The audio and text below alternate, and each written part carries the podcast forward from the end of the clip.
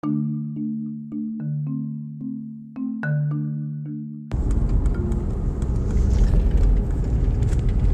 morning, all.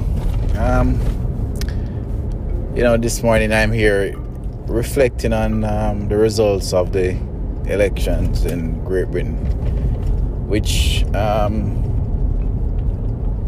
because I'm a Jamaican, it, it affects us in some way. Um, a lot of family that live in the UK and some friends that also live in, in, in the United Kingdom. But um, for me, looking at the results, it, it, it points to one very important thing. And it, it points to media. And, you know, at times what can come across as media bias. And not only bias, but it shows sometimes just how out of touch we as media practitioners tend to be. Um, the Tories have won what is basically a two thirds majority in Parliament, which is an, an, an, astounding victory. And something that many of, you know, many media practitioners and many um, analysts, many persons who would come and speak on different programs, I guess never foresaw that coming.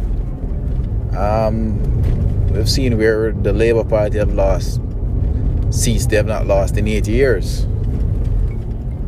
We've seen um, the quote unquote red wall in terms of um, Labour seats that you know would they would have never predicted them losing. Gone wiped away. And what does this say to um, say to us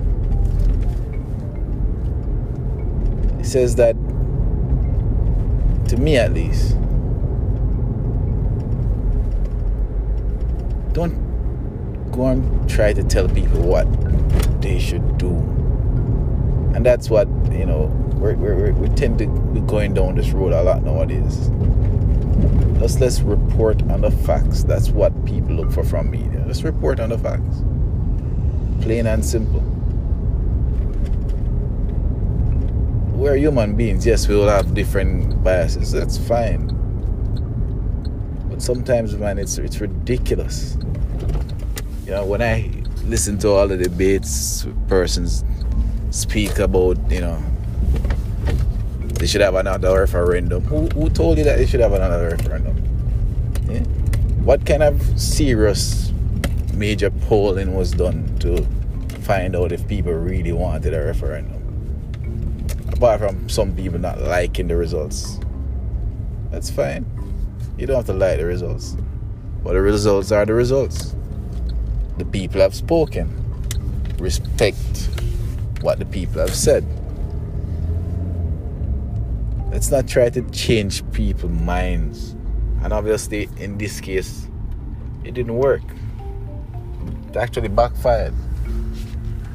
And we in media need to be careful that we're, but day by day, we're losing our credibility.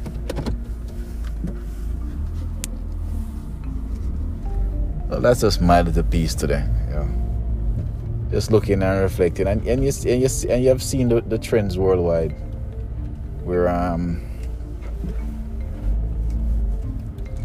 these elections are concerned. There's something else there that people are yearning for. This it seems that this this whole push for global globalization is it hasn't worked for many people.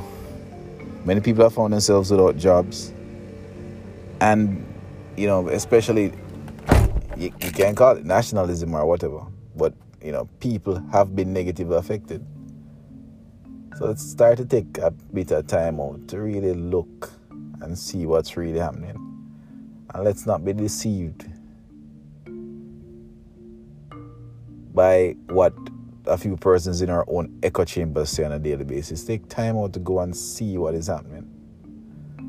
Uh, that's just my piece for today.